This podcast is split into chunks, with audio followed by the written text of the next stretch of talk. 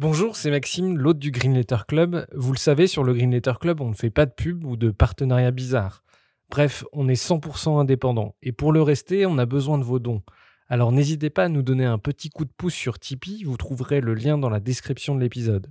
Et pour se financer, on organise aussi des fresques du climat ou de la biodiversité et des conférences sur les questions climatiques. Si ça vous intéresse, n'hésitez pas à nous écrire. Un grand merci du fond du cœur et bonne écoute.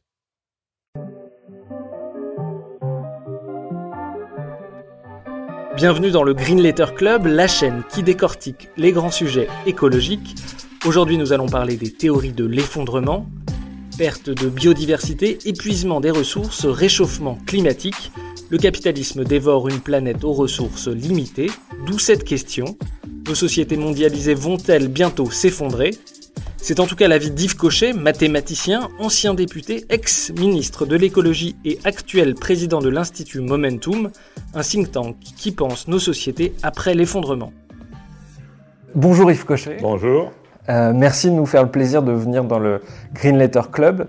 Avant de commencer l'interview, comment vous avez commencé dans les années soixante-dix à vous intéresser à l'écologie ? Ben, je suis un enfant de soixante-huit, la légende. Et donc, au moment où on avait fait une soi-disant révolution, en tout cas culturelle, euh, évidemment, on a beaucoup brassé devant, on a beaucoup discuté dans les amphis chez Guevara, et euh, j'ai là observé l'ensemble, disons, de l'offre politique de cette époque, depuis l'extrême gauche jusqu'à la droite, et même l'extrême droite. Et rien ne me satisfaisait dans leur explication, à la fois du monde en général, et par exemple du mouvement de soixante-huit que nous vivions euh, live. Alors, euh, il se trouve que par ailleurs, j'étais dans la fac des sciences de Rennes, j'étais même président de l'U N E F, il n'y avait qu'un seul syndicat étudiant à l'époque, c'était l'U N E F. Bon, c'était comme ça. Et donc, je fréquentais les étudiants naturalistes qui faisaient des sorties en forêt ou bien des, des réunions, disons, euh, naturalistes pour étudier la biologie, alors que j'étais étudiant en maths. Alors, donc, ça m'a intéressé. Et puis, euh, j'ai vu qu'il y avait des problèmes, alors, disons, écolo-politique en Bretagne. D'une part, par exemple, un projet de centrale nucléaire qui n'a jamais été fait grâce à notre lutte victorieuse. Et d'autre part, la pollution des rivières par les nitrates, que ce soit les nitrates dus au lisier de porc excédentaire ou bien les nitrates du lisier, on peut dire minéral, hein, c'est-à-dire qu'on balance, enfin pas le lisier, le nitrate minéraux, on balance beaucoup d'engrais azotés, ce qui donne à la fois de la pollution des rivières, et puis maintenant ce qu'on voit, c'est-à-dire les marées vertes, par exemple dans la baie de Saint-Brieuc. Alors tout ça m'a fait m'intéresser à l'écologie, qui n'existait pas sous une forme politique en France à, à cette époque-là, et c'est vers les années soixante-dix, soixante et onze que j'ai adhéré aux Amis de la Terre, qui est une association internationale qui n'existait pas encore en France. Ils ont été fondés en soixante-douze en France, et là j'ai adhéré individuellement, et après j'ai fait la campagne de René Dumont pour les présidentielles de soixante-quatorze, et le reste s'en est suivi. Alors, première question pour qu'on comprenne bien le sujet, de quoi parle-t-on quand on parle d'effondrement ? Alors, excellente question, car c'est mal compris, cette histoire d'effondrement. Par exemple, des gens croient que la catastrophe de Katrina à la Nouvelle-Orléans, voilà une quinzaine d'années, ou bien la catastrophe de Tchernobyl ou celle de Fukushima, eh bien, c'est l'effondrement. Non, ce sont des catastrophes, évidemment, tout à fait considérables, mais qui sont locales, à la fois dans le temps et dans l'espace. Euh, ici, à Paris, on n'a pas beaucoup souffert directement de Fukushima. Non, ce que j'appelle l'effondrement, c'est un effondrement systémique et mondial. Systémique, ça veut dire dans tous les domaines de la vie individuelle ou collective, quelque chose se passe qui ne s'est jamais passé auparavant, il y a un effondrement, et mondial, c'est-à-dire tous les pays sont touchés, pas simplement le Japon pour Fukushima, mais y compris, et notamment les pays les plus développés, car ce sont les plus fragiles. Pour vous, quelles seraient les conséquences d'un effondrement euh, dans nos sociétés ? Dit autrement, euh, à quoi ressemble une société qui s'effondre ? Eh bien, alors, évidemment, il faut rechercher les causes probables et possibles de l'effondrement. Il y en a de multiples. Je ne saurais en faire la liste complète, mais on peut penser au domaine climatique, on peut penser au domaine financier. Hein, on sait que le, le système financier mondial est fou, on l'a vu déjà en septembre deux mille huit. On peut penser au système agroalimentaire, car ça tient aussi sur un type de productivisme agricole qui est très fragile. On peut penser à la qualité et à la quantité d'eau disponible pour nos concitoyens du monde. On peut penser bien sûr aux aspects des guerres assez classiques, y compris, alors j'insiste là-dessus, euh, des guerres atomiques, et à ce moment-là, la fin du monde, elle est très proche. S'il y a vraiment une guerre atomique, on dira entre les États-Unis et puis la Russie, mais ça peut être d'autres, il y en a d'autres qui ont des bombes atomiques. Euh, là, je ne sais pas si en deux mille cinquante, il y aura beaucoup d'espèces vivantes, en tout cas pas les humains, il restera peut-être quelques moustiques et quelques méduses. Bon, alors, on peut penser donc à différentes formes. Il y a également la perte de biodiversité, avec l'effondrement et ce qu'on appelle les pollinisateurs, c'est beaucoup d'insectes hein, qui, qui participent à la production primaire de végétaux. On peut penser donc à, à beaucoup de domaines où on voit que des problèmes assez graves à l'échelle de la planète, n'ont jamais été rencontrés et sont de plus en plus croissants.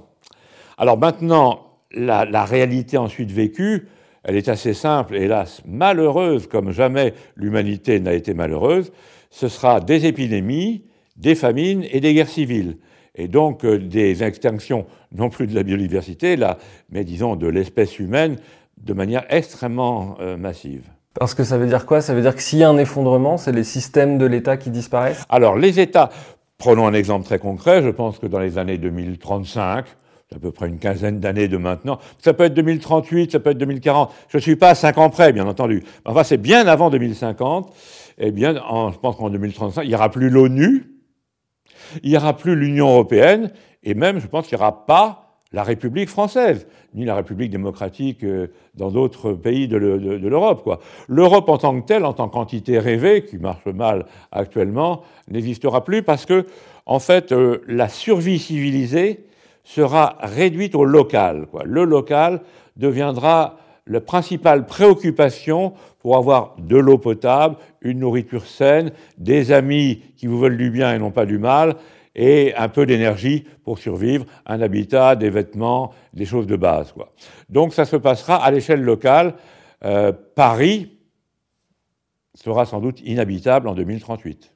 Ça c'est intéressant, vous avez, avec l'Institut Momentum, fait une étude sur Paris en deux mille cinquante. Mmh. Est-ce que vous pouvez nous euh, révéler les, les, les résultats de cette euh, enquête, de cette étude? Certainement. Alors, euh, ça n'est pas directement ce que je pense, moi, dans ce que j'ai écrit dans mon livre « Devant l'effondrement », mais euh, c'était un rapport qui nous a été demandé par la S N C F sur, en effet, Paris et l'Île-de-France en deux mille cinquante, comment ça se passera, notamment au point de vue de la mobilité et des transports, mais plus généralement, comment est-ce qu'on vivra. Alors, comme on a écrit ça à trois mains, plutôt à six mains, on était trois personnes, eh bien, j'ai dû faire quelques compromis avec les deux autres écrivains. Alors, c'est assez simple, on peut le décrire de la façon suivante. Il y a d'abord une première hypothèse que nous essayons de montrer, c'est qu'actuellement, en Île-de-France, on est grosso modo douze millions de franciliens. Ben, il est vraisemblable qu'en deux mille cinquante, il y aura six millions de franciliens, donc deux fois moins de franciliens que maintenant. Sur quoi vous vous basez pour euh, faire un tel constat? Sur, alors, le contexte général. La, la, l'avenir de l'Île-de-France, et notamment sa vivabilité, son habitabilité en deux mille cinquante, dépendront du contexte général mondial. Mondial, on dépend déjà beaucoup du monde, hein. L'Île-de-France est évidemment reliée au monde entier. On a, on a ce qu'on appelle une empreinte écologique qui est bien supérieure au territoire même de l'Île-de-France. Sans parler de Paris, évidemment, qui est une petite ville et qui a une empreinte considérable par rapport... C'est, c'est, on n'a pas d'énergie à Paris, on n'a pas de nourriture à Paris, donc il faut tout prendre de l'extérieur. On peut dire qu'on emprunte tous les jours des hectares fantômes à l'extérieur de nous-mêmes, à l'extérieur de Paris, pour pouvoir vivre de manière assez agréable, il faut le dire pour le moment. Bon.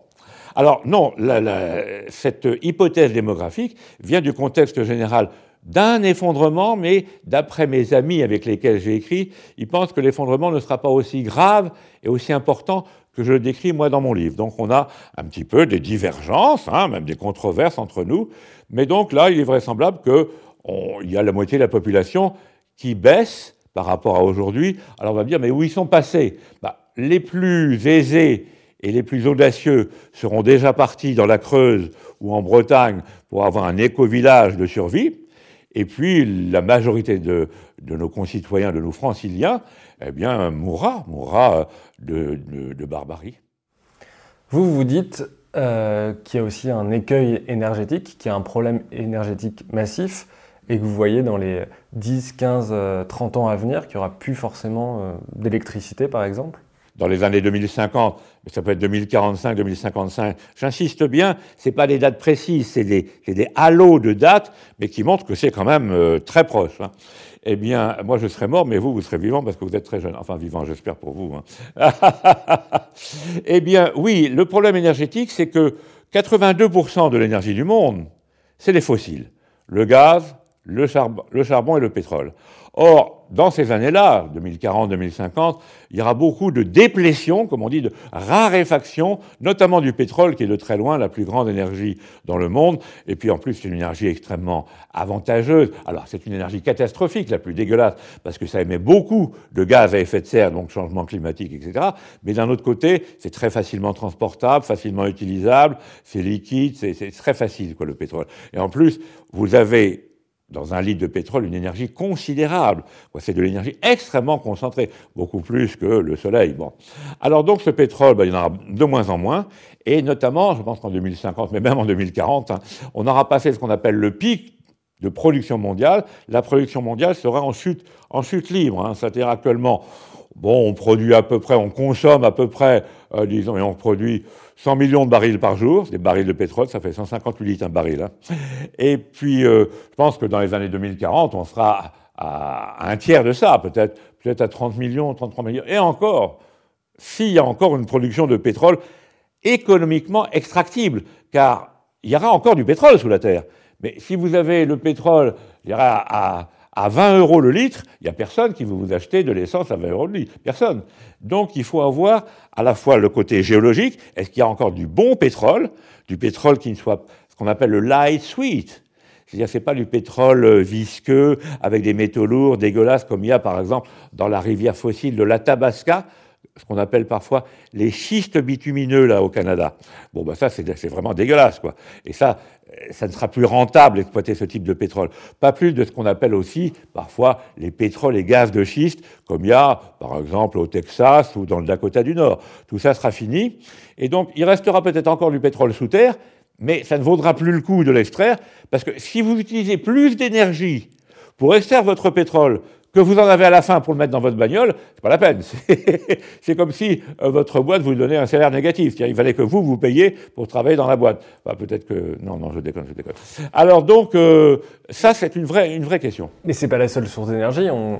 Par exemple, on parle des agrocarburants, ou alors même du... Là, les, le, le prix du, du, du solaire est en train de baisser énormément. Ça, vous y croyez pas, un scénario technolo... alors... technologique à une, substi... à une énergie qui se substitue au pétrole? Alors, d'une part, dans l'histoire, les énergies ne se sont pas substituées. Elles se sont plutôt additionnées les unes aux autres. On utilise encore beaucoup de bois, alors qu'il y a trois siècles, il n'y avait que du bois. Puis après, on a découvert, en effet, le charbon, dans les années mille sept cent cinquante, en Grande-Bretagne, puis le pétrole, puis le gaz, mais, mais tout ça... Après, il y a eu l'électricité, mais l'électricité émet une énergie primaire. L'électricité, il faut la fabriquer. Moi, je parle des énergies primaires qu'on trouve quelque part, soit en effet le vent et le soleil, on va en reparler, soit les énergies disons, du sous-sol, les énergies fossiles. Alors, les énergies du type biocarburant, ce sont des catastrophes. D'une part, c'est fait avec des O G M. D'autre part, ou bien vous alimentez la population pour qu'elle ne meure pas de faim, ou bien alors vous voulez rouler en bagnole avec euh, votre biocarburant. Là. Alors on sait le faire chimiquement, il n'y a pas de, pas de problème. Technologiquement, c'est assez, et chimiquement, c'est assez facile. Mais il faut des grandes surfaces, évidemment, de terres arables que vous cultivez pour faire euh, du jus de carotte. Enfin, c'est pas du jus de carotte en général, c'est du jus de betterave. Pareil pour l'hydrogène, vous n'y croyez pas non plus? Alors là, l'hydrogène, il y a des gens, y compris B M W, qui font des recherches sur la bagnole à hydrogène. On sait le faire. J'ai vu des bagnoles à hydrogène. Hein. C'est pas une question de est-ce qu'on va le faire ou pas, mais il n'y aura jamais un milliard de voitures à hydrogène, quand il y a maintenant un milliard deux cents millions de voitures dans le monde, jamais, parce que ça coûte ce qu'on appelle le rendement de toute la filière, pas simplement dans, dans, dans, dans la voiture elle-même, mais le rendement de toute la filière est, est très mauvais. Donc on fera, on fera pas massivement des voitures à hydrogène. Et c'est la même chose pour les énergies solaires. Moi, je suis écolo, alors on dit « Ah ben quand même, les écolos, vous aimez le solaire, l'éolien, le photovoltaïque, le solaire thermique ». Oui, mais le rendement n'est pas très bon, et en plus, c'est très dispersé, et outre le fait, évidemment, que ça soit intermittent. Vous n'en avez pas la nuit, enfin du solaire, et il faut du vent pour faire de l'énergie éolienne. Donc, je suis évidemment favorable à ça. On en aura, ça sera même les seules énergies qui resteront en deux mille cinquante, mais ça sera en gros entre dix et vingt fois moins que maintenant. Alors imaginez Paris avec dix à vingt fois moins d'énergie, bah même vos spots, là, c'est pas sûr que vous puissiez les allumer. Euh, donc ce que vous nous promettez, c'est un retour à la bougie, à la charrue et au poêle à bois. Qu'est-ce que vous répondez aux gens qui vous disent ça? Alors, le niveau technologique moyen de l'Europe, par exemple, prenons cinq cents millions de personnes, comme on est actuellement l'Europe, il n'y en aura peut-être que deux cent cinquante millions à cause de la baisse démographique affreuse, eh bien, euh, c'est très difficile de savoir quel sera-t-il. Est-ce qu'il sera du niveau, par exemple, de mille huit cent cinquante, ou bien du niveau des Mérovingiens, genre Game of Thrones, si vous voulez? C'est très difficile. Mais en effet, les bougies, oui, euh, l'attraction animale, oui, et... Euh, le, la, la, disons le, le, la, la, le communisme municipal, parce que ça sera très local. La survie sera locale. J'espère que ça sera quand même très civilisé. Il y aura de l'entraide, de la solidarité, des valeurs, y compris des valeurs, disons, qui nous dépassent un peu. Mais croire qu'on aura de nouveau une fuite en avant technologique, comme ceux qui croient à la voiture électrique, par exemple. Il y a beaucoup de gens, y compris M. Renault, M. Peugeot, qui disent « Non, mais l'avenir, c'est pas la voiture thermique, c'est fini, ça, ça, ça pollue, ça fait de l'effet de serre. Non, non, c'est la voiture électrique. Ben, » Il faut, il faudrait en faire. On va, euh, on, vous croyez qu'il y aura, en deux mille cinquante, deux milliards de voitures électriques? Mais jamais, jamais. On n'aura pas assez de matériaux, parce que tout ça, c'est des matériaux qui viennent de l'extractivisme monstrueux de la Terre, ça vient du sous-sol. Et alors on dit, oui, mais on peut faire de l'économie circulaire avec le recyclage. Non, un petit peu, mais pas beaucoup, quoi, pas beaucoup. C'est ce qu'on appelle le « peak everything euh... ». Oui, c'est ça, c'est ça. C'est-à-dire actuellement... qu'il y a, il y, a, il y, a un, il y a des pénuries qui sont en train d'arriver, oui, sur l'argent, sur le cuivre, oui, sur les terres rares, c'est ça? Alors en effet, nous sommes, en tout cas, quand je dis nous, c'est les deux milliards les plus privilégiés sur la Terre. Il y en a cinq milliards et demi, les autres, Euh, qui vivent pas du tout comme nous. C'est des gens qui ne voyagent très peu et qui n'ont pas, eh ben, ils n'ont pas de télévision, ils n'ont pas de smartphone, ils n'ont pas, ils n'ont pas de bagnole. Hein, ils vivent dans les dans les steppes euh, de l'Asie centrale ou en Afrique euh, ou même en Chine. Parce qu'on dit oui, les Chinois ça se développe beaucoup. Non, les, les Chinois sont un milliard et demi. Il y a trois cents millions de Chinois qui vivent à peu près comme les Français, mais les autres sont très pauvres. Hein, donc euh, les Chinois vivent. Les Chinois en général. Les un milliard et demi ne vivront jamais comme les Européens, ni en deux mille vingt maintenant, ni en deux mille trente, ni en deux mille cinquante. Alors c'est ça, c'est le peak everything, comme on tient essentiellement sur une économie de capital, c'est-à-dire qu'on déstocke ce qui s'est fait pendant des centaines de millions d'années, on le déstocke, et moins il y en a, eh bien moins il y en aura. Et à un moment, il n'y en aura plus, et on ne pourra pas rouler sur le circulaire. Le circulaire, c'est une invention des technologies. L'économie circulaire qui consiste à dire on va recycler tout ce qu'on produit. Non, on peut recycler certaines choses, mais il y a, des... il y a en effet des terres rares qui le sont déjà. Le lithium, par exemple, pour faire les batteries, bon, ben, un jour, il n'y en aura plus, hein, et puis bien avant deux mille cinquante.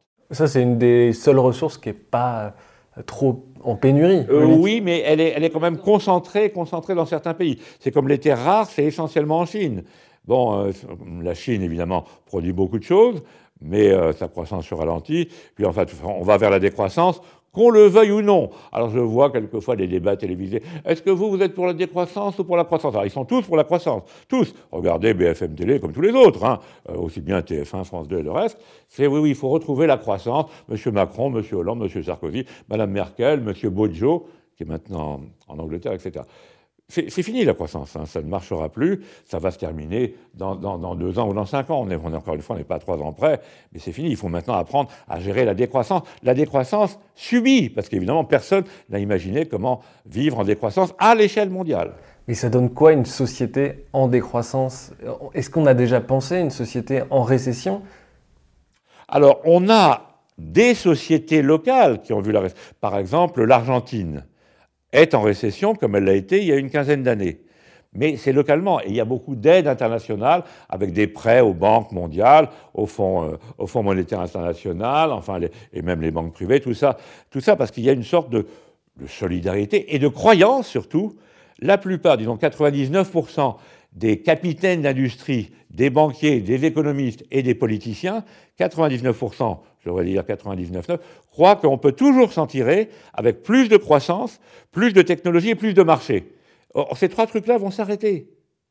Et donc, euh, il faudra essayer, mais personne n'a imaginé, ou très peu, comment vivre dans des sociétés mondiales. J'aurais dit que c'est mondial, hein, c'est pas simplement il y a une petite récession en Allemagne ou dans le Portugal ou en Grèce, comme ça a été il y a une dizaine d'années, la Grèce était en récession. Non, non, là c'est mondial.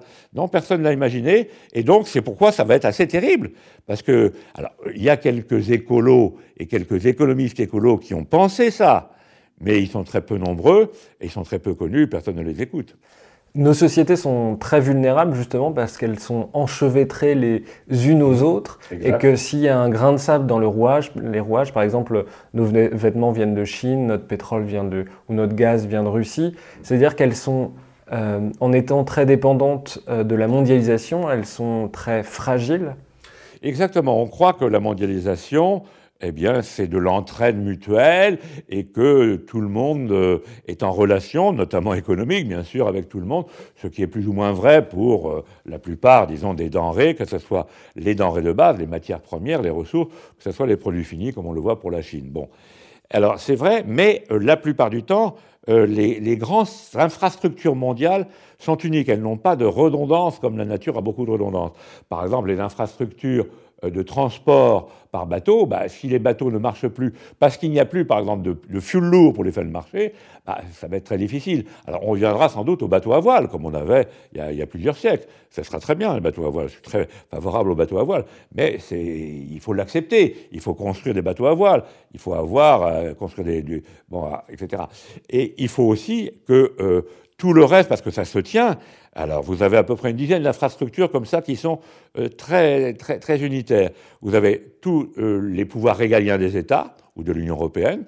Vous avez donc ce qu'on appelle les services de sécurité, les services de santé, la gendarmerie, la, la police, les armées.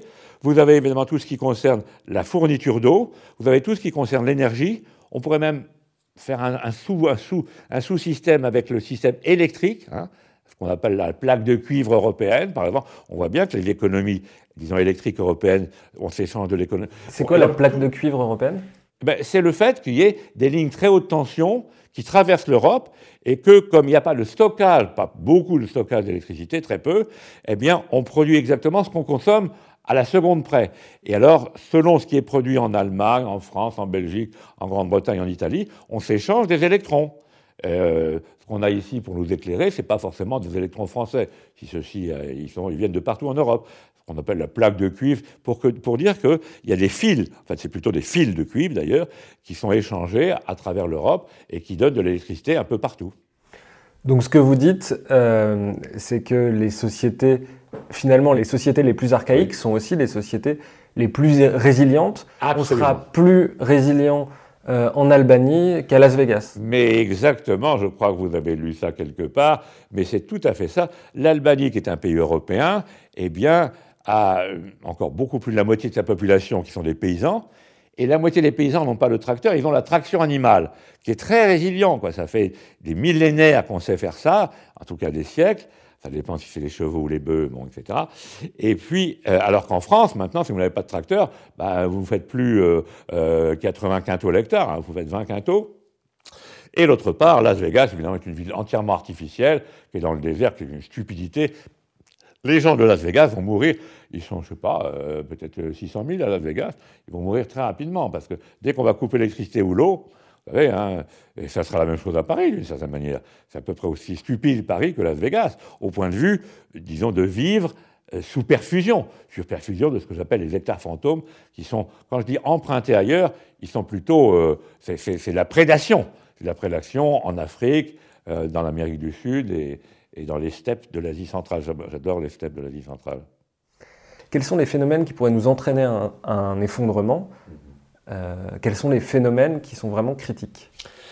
Alors, donc, euh, comme je le dis, euh, le processus global, planétaire de l'effondrement est un processus qu'on pourrait dire multifactoriel. Il y a beaucoup de facteurs qui montrent que euh, une fragilité, d'une part, dans un sous-système, peut se transmettre à d'autres sous-systèmes. Par exemple, la fragilité dans le domaine de l'énergie, ça peut se transmettre à l'alimentation en eau. Si vous n'avez plus d'énergie, ben, comment vous allez euh, faire monter de l'eau au septième étage dans un immeuble haussmannien à Paris, hein, il faut quand même avoir des pompes, de l'électricité, enfin, et cetera. Bon, donc, euh, je pense qu'il y a le domaine de l'énergie, qui à mon avis est assez crucial. On va le voir dans la décennie dans laquelle nous sommes entrés. Entre deux mille vingt et deux mille trente, il va y avoir beaucoup de tensions dans le domaine de l'énergie, alors qu'actuellement, euh, l'énergie, notamment le pétrole, qui est l'énergie directrice, on peut dire, n'est pas très chère, hein, c'est genre cinquante-cinq, soixante, soixante dollars le baril, c'est pas cher du tout, hein, pas cher du tout. C'est moins Mais cher que l'eau. C'est moins cher que l'eau, c'est scandaleux. Et moins cher que le Coca-Cola, c'est quand même scandaleux. Alors, euh, il se trouve que euh, c'est là qu'il va y avoir des tensions. Alors quand? Est-ce que c'est deux mille vingt-deux, deux mille vingt-cinq, deux mille vingt-huit? Bientôt. Bon. Et puis, il y a le domaine de l'eau. Le domaine de l'eau, parce qu'on va, on va manquer d'eau potable, je parle, manquer d'eau potable. Et puis, il y a évidemment euh, le domaine de l'agriculture. L'agriculture, euh, on n'aura pas assez de terres agricoles. On continue encore à, à augmenter la démographie mondiale d'à peu près soixante-dix millions de personnes par an. Et puis... il y en a un que j'aime bien, mais qui est très précis, c'est du côté climatique, plus exactement météorologique, c'est la fonte du pergélisol, qu'on appelle parfois le permafrost. Il se trouve que c'est assez intéressant parce que c'est ce qu'on appelle une rétroaction positive. Qu'est-ce que c'est une rétroaction positive? Ça paraît un, un terme très abstrait. C'est du très très concret. Du fait qu'il y a déjà un petit réchauffement climatique, eh bien, dans la grande toundra, soit sibérienne, soit canadienne, qui fait vingt ou trente fois la France, hein, c'est des surfaces absolument considérables, le sol qui était toujours gelé, le pergélisol ou permafrost, commence parfois à se dégeler. Or, c'est pas du tout linéaire, ces trucs-là. C'est pas des euh, plus ça va, plus ça va se dégeler gentiment. Non, non. C'est un phénomène qu'on appelle une transition de phase. Ça aussi, qu'est-ce que ça veut dire? Ça veut dire que si vous êtes à moins zéro virgule un degré, vous êtes de la glace. Si vous êtes à plus zéro virgule un degré, vous êtes de l'eau liquide. Donc vous voyez deux dixièmes de degré en plus ou en moins, et vous changez complètement d'état physique. Et donc si le pergélisol se réchauffe et finalement devient de la gadoue, en gros, eh bien il va y avoir une émission considérable de C O deux, hein, et puis surtout de méthane, le méthane dont on appelle le pouvoir radiatif, c'est-à-dire le forçage dans les émissions de gaz à effet de serre, est trente fois supérieur au C O deux. Et là, c'est évidemment des milliards de bulles qui vont faire ce qu'on appelle le relargage du méthane, qui était enfermé là depuis des millions d'années et qui va se libérer. Et donc, il peut y avoir des augmentations de température considérables en quelques années. Depuis l'âge industriel, depuis mille sept cent cinquante, ça fait plus de deux siècles et demi, on a gagné un virgule trois degré. Donc ça se réchauffe. Mais là, il pourrait y avoir un degré en quelques années, en température moyenne. Ce qui veut dire qu'il fera cinquante degrés à Paris, je ne sais pas, en deux mille quarante, par exemple. Alors, c'est une possibilité. Je ne dis pas que ça va arriver. Est-ce que c'est en deux mille vingt-huit, en deux mille trente-cinq? Je ne sais pas. Mais on voit que ça s'accélère. Il ne faut pas simplement regarder les choses. Ah ben oui, on gagne des dixièmes de degrés comme ça depuis mille sept cent cinquante. C'est que ça, c'est la vitesse. Mais cette vitesse, elle s'accélère. Ça va de plus en plus vite. Quand on regarde les rapports du GIEC depuis trois décennies maintenant, hein, la décennie deux mille dix, la décennie deux mille, la décennie quatre-vingt-dix, ils ont commencé en quatre-vingt-neuf, les choses s'accélèrent. Quand ça s'accélère, euh, ça peut aller beaucoup plus vite qu'on ne le croit. D'ailleurs, les rapports du GIEC, c'est assez amusant. Ils disent « Ah ben, on vient de sortir un rapport là maintenant pour euh, essayer d'imaginer quel sera le climat en deux mille cinquante et en deux mille cent. Et figurez-vous que c'est beaucoup plus grave que dans, dans notre rapport précédent d'il y a cinq ans. » Ils le disent tous, tous les rapports du GIEC. Donc c'est ça qu'il faut voir, c'est l'itinéraire des rapports savants. Ça s'accélère. Donc le hiatus, c'est que les gens ont l'impression que l'évolution est linéaire, oui, alors que euh, les effondrements sont des, sont des ruptures. Absolument. Euh, linéaire, ça veut dire en gros, c'est proportionnel au temps qui passe. Bon, il faudra s'y habituer, mais on va peut-être s'y habituer. Bon, pas du tout. L'histoire, même l'histoire de l'espèce humaine et l'histoire en général, moi je pense qu'elle avance par rupture, par rupture catastrophique. Les guerres, les guerres mondiales, typiquement, ça c'est des ruptures. La dernière guerre mondiale, cinquante millions de morts quand même, hein, c'est terrible. Là, je dois vous le dire, et je le dis avec peine évidemment, euh, c'est beaucoup plus, quoi. Ça sera absolument affreux. En fait, ce qu'il faudra essayer de développer, et de développer dès maintenant, évidemment, c'est euh, le care, ou la sophrologie politique avec vos voisins géographiques. C'est pas parce que vous êtes sur un groupe Facebook avec vos amies canadiennes qu'elles vont vous sauver en deux mille trente-cinq quand il y aura la catastrophe, hein, quand il y aura vraiment l'effondrement. Non. Qu'est-ce qui va faire? C'est notre environnement géographique immédiat. Quelquefois, c'est nos parents, nos enfants, nos proches, nos proches au sens affectif du père. Quelquefois, c'est simplement le voisin. Ah, dire, ouais, mais mon voisin, c'est un connard du Rassemblement national, j'ai rien à foutre avec ce gars-là. Oui, mais c'est avec lui qu'il faudra vivre ou pas. Parce que la, la survie locale, elle est très simple, s'entraider ou s'entretuer. Alors, je me souviens que j'étais venu vous voir il y a quinze ans. Euh, à, à, Damnel, il y a quinze ans, mais vous êtes encore très jeune. Vous. À l'université de Caen, euh, j'étais au lycée. Et, ah, ouais. Et vous disiez, sur vos collègues du gouvernement, quand vous évoquiez ces sujets-là, vous disiez, eux, ils croient euh, au sursaut technologique et oui. que c'est par les technologies euh, qu'on va être sauvés. Aujourd'hui, quand vous parlez d'effondrement euh, aux représentants politiques, qu'est-ce qu'ils vous disent ? Eh bien, comme je vous disais, là, quatre-vingt-dix-neuf pour cent de ces gens-là, les collègues de l'Assemblée nationale, les, les, les gouvernements de l'Europe, mais ce serait la même chose de M. Poutine ou M. Trump, hein, bon, dont on pourrait dire beaucoup d'autres choses par ailleurs. Non, ils ne croient pas à ça, ils croient, je vous dis, ils, c'est une religion avec, euh, on peut dire, un seul Dieu en trois personnes, la croissance, la technologie, le marché. Avec ces trois outils-là, on va se sauver le... Oui, bien sûr, il y a un peu des problèmes écolos, il y a même des inégalités sociales, figurez-vous. Et même M. Piketty démontre que les inégalités sociales s'accroissent. Oui, mais avec plus de croissance, plus de marché, plus de technologie, on va y arriver. Un peu plus de patience, mais on va y arriver, ça, ça va revenir. Non, ça ne reviendra plus, c'est fini. La fête est finie. Il y a un livre qui est très intéressant, c'est ah. « Effondrement » de Jared Diamond, où il parle des euh, différentes sociétés qui se sont effondrées dans l'histoire. Nous, on a l'impression que notre société est incapable de s'effondrer. Lui démontre que des sociétés, des civilisations, y compris parmi les plus brillantes, se sont effondrées. Euh, quels sont les exemples marquants pour vous dans l'histoire euh, de sociétés qui se sont effondrées ? Alors, les sociétés examinées par le grand géographe Jared Diamond, avec le livre qui, paraît-il, le Premier ministre aurait lu. À mon avis, c'est bidon, c'est de la rhétorique, mais enfin bon. Et, alors, Jared Diamond, dans son livre qui s'appelle « Collapse euh, », étudie les sociétés du passé, les effondrements du passé. Et en plus, ce ne sont pas les effondrements que j'appelle systémiques mondiaux, ils ne sont pas mondiaux.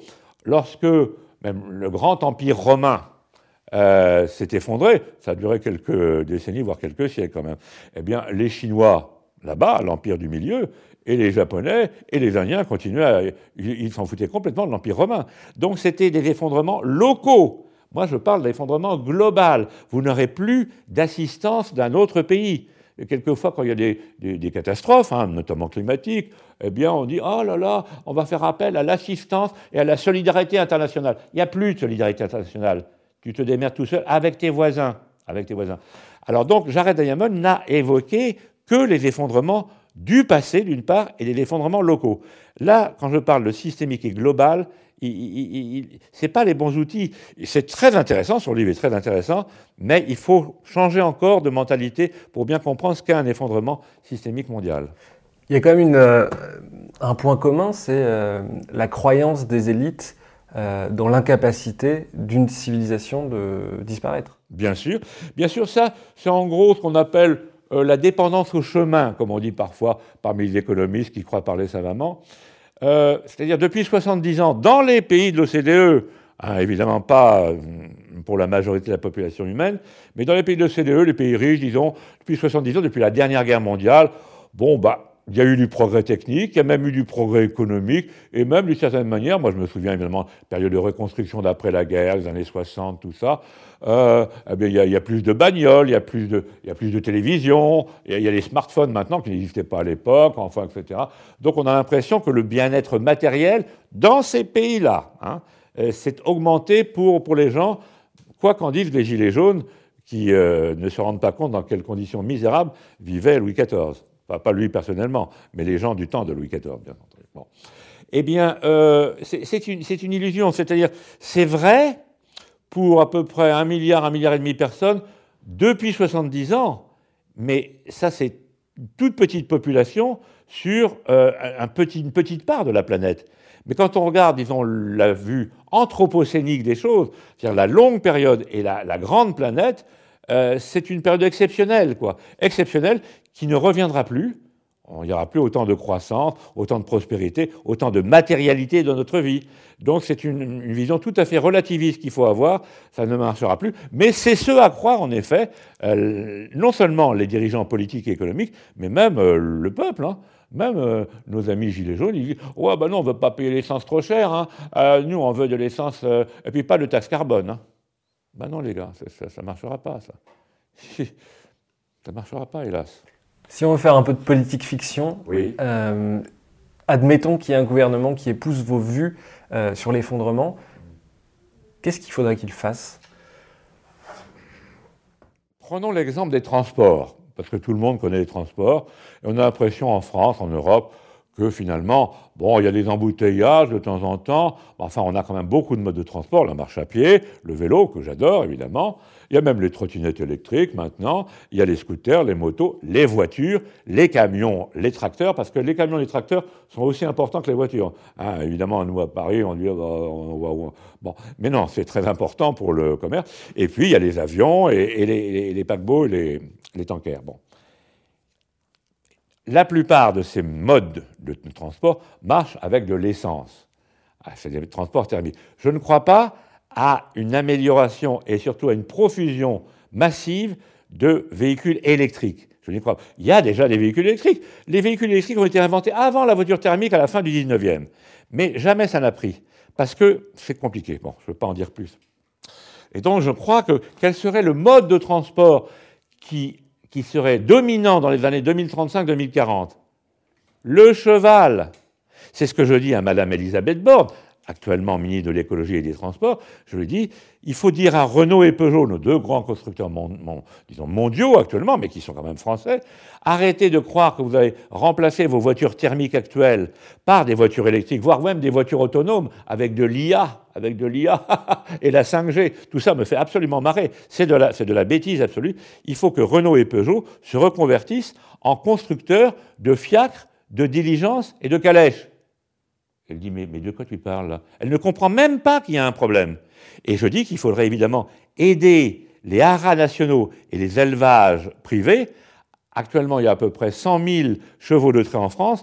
Il en faudrait trois millions peut-être en deux mille trente-cinq. Ils ne vont pas naître en deux mille trente-quatre. Il faut donc préparer maintenant à ce que des juments puissent mettre à bas des chevaux de trait, pas les chevaux de course, hein.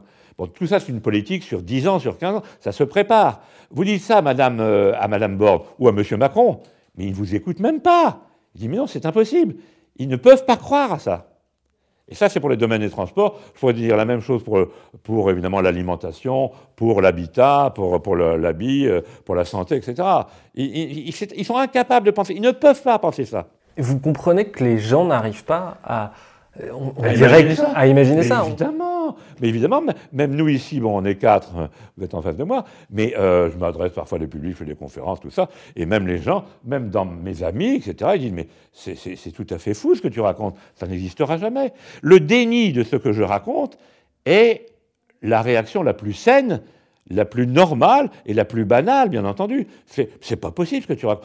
Un tel malheur. Parce que ce dont je parle, vous avez bien compris, pour le moment, je n'ai pas dit le mot, c'est de milliards de morts en quelques années. Euh, au lieu de cinquante millions, en cinq ans, pendant la Deuxième Guerre mondiale. C'est quelque chose qui est inimaginable, que personne ne peut imaginer. Donc les gens, ils se réfugient dans le déni. Ils, ils ne regardent pas mes chiffres et mes, mon raisonnement et mes données.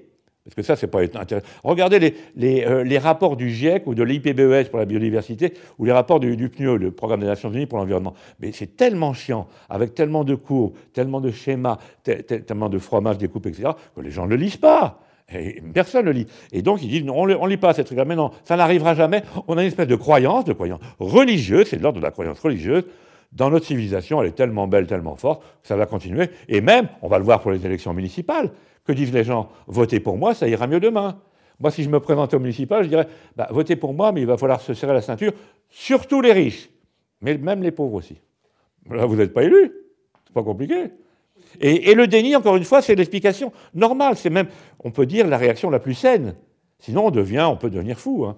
Et c'est pour ça, d'ailleurs, que l'effondrement va arriver, parce que personne n'y croit. Et donc, ça va nous prendre.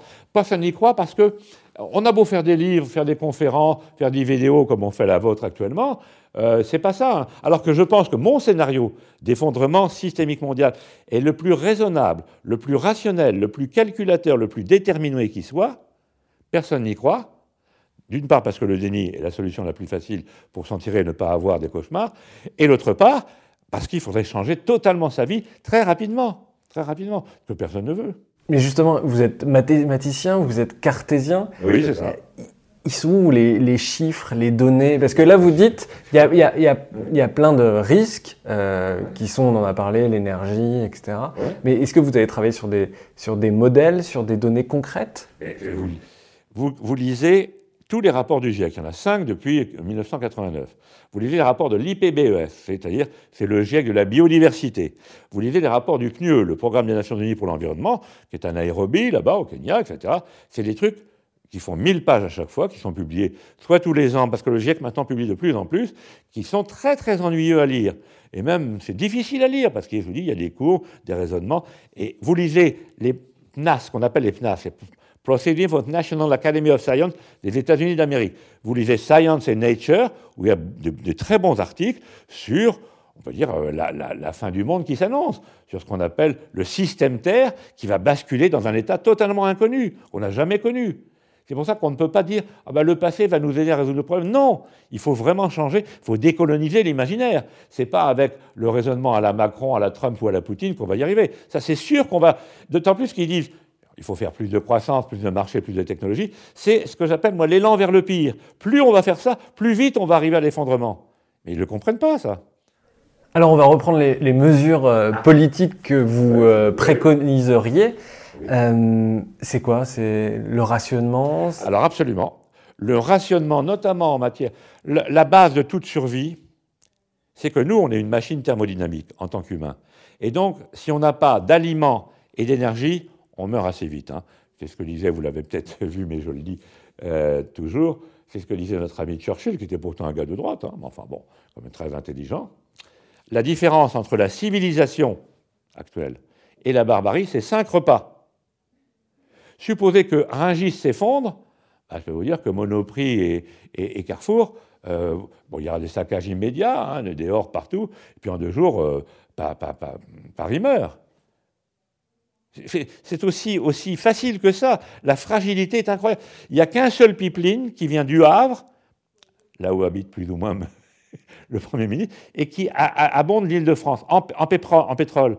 Supposons que, il ne faudra pas donner des mauvaises idées, évidemment, à des terroristes, mais si ce pipeline s'arrête, mais, mais l'Île-de-France, en quelques jours, c'est la barbarie, quelques jours. Le vernis de civilisation qui nous habite, on a l'impression que là, c'est sympa, on va dans le onzième, la quête G M A P chez les bobos, là, on est super, là, bon. Tout, tout ça, c'est un vernis. Hein. Très, très vite, il faut bouffer, boire et avoir de l'énergie. Si vous ne bouffez pas, vous ne buvez pas, vous n'avez pas d'énergie, d'énergie pour vous couvrir, pour vous chauffer quand il fait froid, eh bien, euh, très rapidement, le, le, le, là où vous habitez, ça devient invivable. Or ça, ce n'est pas du tout à, à garanti que vous avez à, à cent pour cent et, et pour des siècles des siècles, comme on disait dans la Bible, de l'énergie et de la bouffe et de l'eau de l'eau, de l'eau saine en plus. Hein, de l'eau, de l'eau. Si vous dites, ah ben, si Eau de Paris, qui est la plus grande entreprise européenne de distribution d'eau, vous connaissez Eau de Paris, hein, bon. Eh bien, supposons qu'Eau de Paris, euh, ne, justement, ils ont des blackouts et il y a les pompes qui s'arrêtent. Les pompes, pour amener l'eau, ils, viennent, ils vont chercher l'eau à cent cinquante kilomètres d'ici. Hein. Ben, comment vous faites? Vous allez avec votre casserole et votre bassine dans la Seine et... Non. Vous, vous mourrez de soif. C'est des choses extrêmement simples. Simplement, on est tellement habitué à ce que ça marche toujours qu'appuyer sur un bouton électrique, euh, appuyer sur un smartphone, sur l'électricité, rebrancher le smartphone... Il y a même des gens qui croient que l'électricité, elle est dans les murs. Elle est, elle est dans le mur, l'électricité. Non, non, elle est produite. Elle est produite au Niger, notre électricité, et non pas dans les centrales nucléaires. On dit, oui, l'électricité en France, elle est trois quarts nucléaire. Oui, mais le, le combustible nucléaire, il vient du Niger. C'est pour ça qu'il y a d'ailleurs la force là-bas, avec M. Hollande, qui dit, non, il faut faire la guerre là-bas, parce qu'il y a quand même des terroristes, hein, des terroristes de... Euh, bon.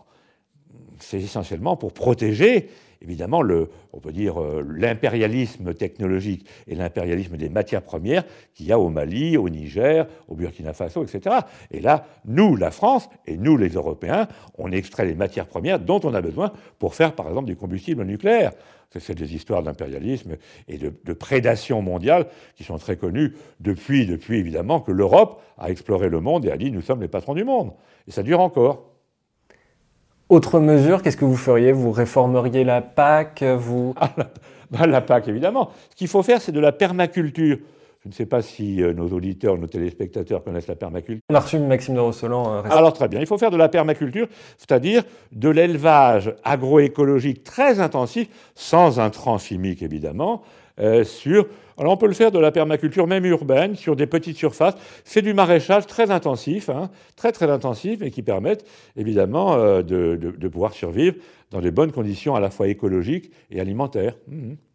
Donc il faut transformer la P A C, qui est quand même évidemment la moitié du, euh, disons, du budget européen, eh bien, en programme d'aide à la permaculture. On en est extrêmement loin quand on voit la force des lobbies, notamment la F N S E A, qui est un des plus gros lobbies euh, européens. Hein.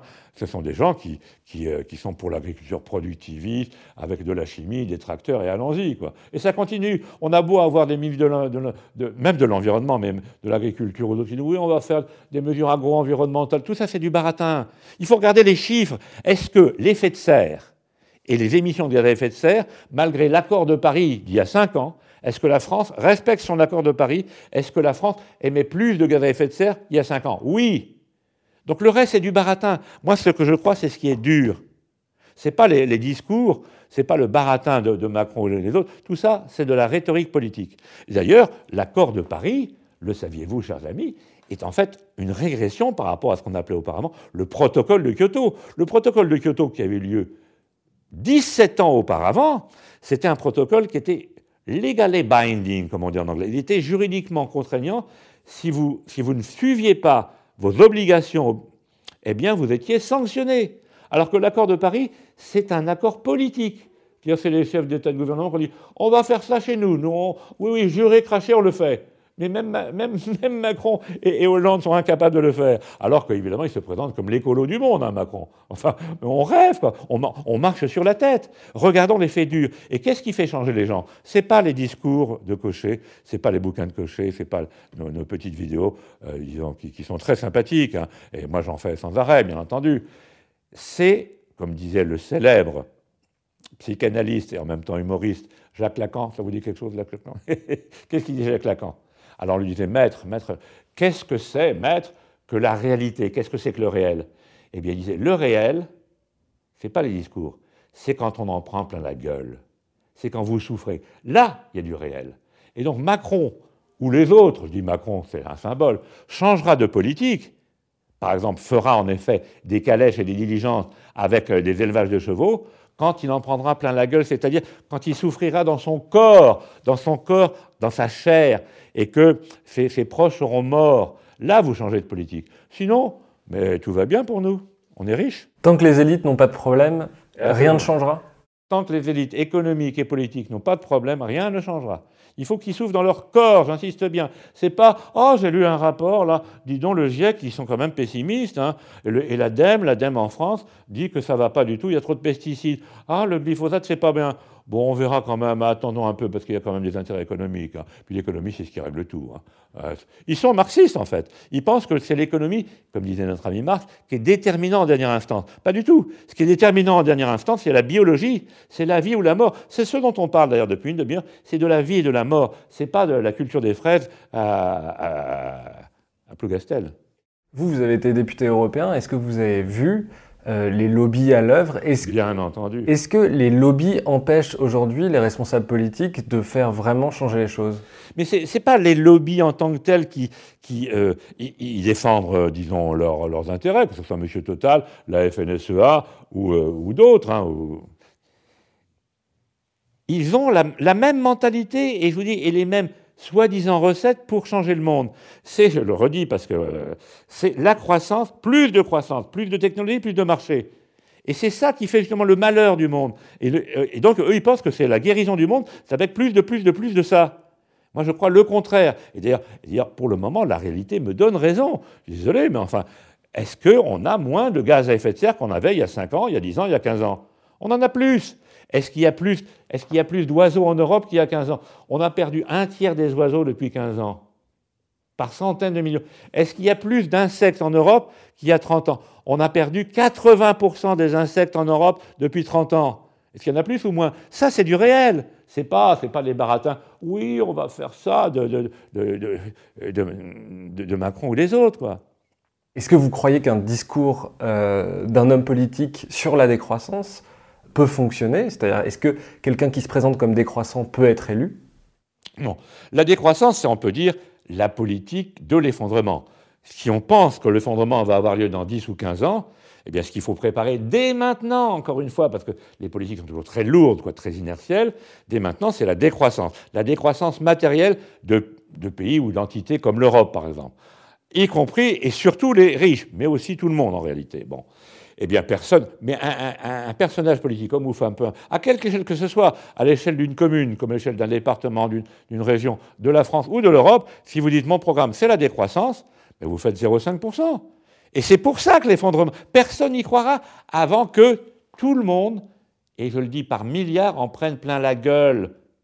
C'est une décimation. La, la, seule, la seule époque que n'a pas traité d'ailleurs M. Jared Diamond, et, et c'est dommage parce que c'est la seule époque où il y a eu vraiment euh, quelque chose où, où, où les Européens ont compris quelque chose. C'est entre mille trois cent quarante-huit et mille trois cent cinquante-deux. Qu'est-ce qui s'est passé? Il y a eu la peste noire.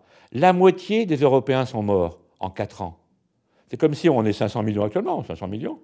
Vous allez me dire, ben, je ne sais pas, en, en, en, en deux mille vingt-cinq, on ne sera plus que deux cent cinquante millions. Vous, vous, vous imaginez le traumatisme, la psychologie, la, la, la, la tristesse, la dépression, au sens dépression nerveuse, psychologie. Tout le monde deviendra fou, quoi. Tout le monde aura des morts. Et alors c'est d'autant plus terrible que c'est très bien décrit dans le, le, l'excellent livre, on va terminer là-dessus, parce que c'est le livre qu'il faut lire. Un livre qui a été écrit à cette époque-là, par Boccace, qui s'appelle le Décaméron. Il vivait à l'époque à Florence, en Italie. Florence, pareil, a été décimée par la peste noire.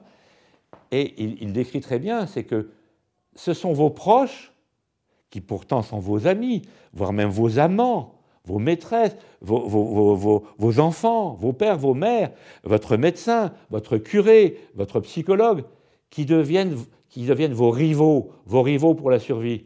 Quand, quand vous manquez d'eau, vous manquez de nourriture, vous manquez d'énergie. Qui, qui est-ce qui va, qui est-ce qui va être la personne qui va vouloir prendre votre eau, votre nourriture, votre énergie? Votre, votre femme, votre, vos enfants, vos parents, vos, votre médecin, vos voisins géographiques. Je vous dis, géographiquement, il faudra vivre localement.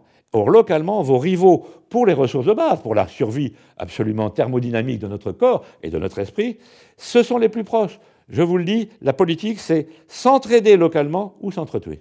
Une dernière question. Oui. Qu'est-ce que vous conseilleriez aux gens qui nous regardent et qui sont convaincus par vos arguments sur l'effondrement? Eh bien, il faut essayer collectivement. Surtout, ne croyez pas que vous allez vous en tirer tout seul parce que vous avez un terrain dans la Creuse et puis que vous avez un bunker avec une Winchester et quelques boîtes de conserve. Ça, c'est de la connerie absolue. Le survivalisme californien, c'est de la bêtise. Bon. Donc, vous, vous, vous essayez avec des amis. Est-ce qu'ils sont cinq, est-ce qu'ils sont cinquante, est-ce qu'ils sont cinq cents? Peu importe. Mais vous essayez localement, là où vous êtes, si, c'est pas sûr, si vous estimez que là où vous êtes, c'est pas, c'est pas sain pour survivre là, par exemple à Paris, eh bien vous essayez de trouver un endroit ailleurs. C'est plutôt les endroits ruraux, un peu comme l'Albanie. Allez en Albanie, c'est là qu'il faut aller. En France, ça va être beaucoup plus terrible. La France est très fragile, comme les États-Unis. C'est les premiers pays à s'effondrer, hein. Alors que euh, les, les Tupis Guarani au, au milieu de l'Amazonie, je peux vous dire qu'ils euh, ne vont pas s'effondrer. Hein. Sauf s'il y a ce que j'appelle un épisode nucléaire. Un épisode nucléaire, s'il y a cent Fukushima en même temps, là, tout le monde est mort. Mais supposons qu'il n'y ait pas ça, à ce moment-là, c'est sûr que les, les, les peuples... Les, qu'on peut appeler... Alors, il y a deux exemples en France, pas en France, mais qu'il faut suivre, et qu'il faut donc euh, s'inspirer de ce qu'ils ont fait. Ils sont très fragiles, ils sont même mourants, hélas. Il y a la ZAC de Notre-Dame-des-Landes, la ZAD, et donc il faut faire comme ces quelques centaines de, de compagnons, là, qui montrent qu'une autre civilisation est possible, beau, très décroissante, très simple, très sobre, très vertueuse, avec euh, beaucoup d'amour, parce que c'est ça la vertu principale. Ou bien alors, il y a ce qu'on appelait jadis le Rojava, qui est cette, euh, ce territoire qui est au nord-est de la Syrie et qui est actuellement bombardé et en fait massacré par les Turcs qui les ont envahis il y a voilà, trois mois à peu près. Bon, mais le Rojava, c'était ce que j'appelle moi un éco-village résilient. Un éco-village, c'était quand même cinq millions de personnes, donc à cinq millions. Ils se sont bien entendus. En plus, c'est basé sur l'écoféminisme et sur ce que j'appelle le municipalisme libertaire de Murray Bookchin. Donc euh, les institutions, la République, Euh, disons du Rojava, était exemplaire, exemplaire au point de vue de la démocratie de base, c'est formidable. Donc, inspirons-nous du Rojava, cinq millions de personnes, ou de la ZAD de Notre-Dame-des-Landes, c'est comme ça qu'il faut vivre. Un grand merci Yves Cochet d'être passé euh, nous voir dans le Green Letter Club. Merci d'avoir pris le temps d'entrer en profondeur dans, dans les sujets, et bon retour en Bretagne.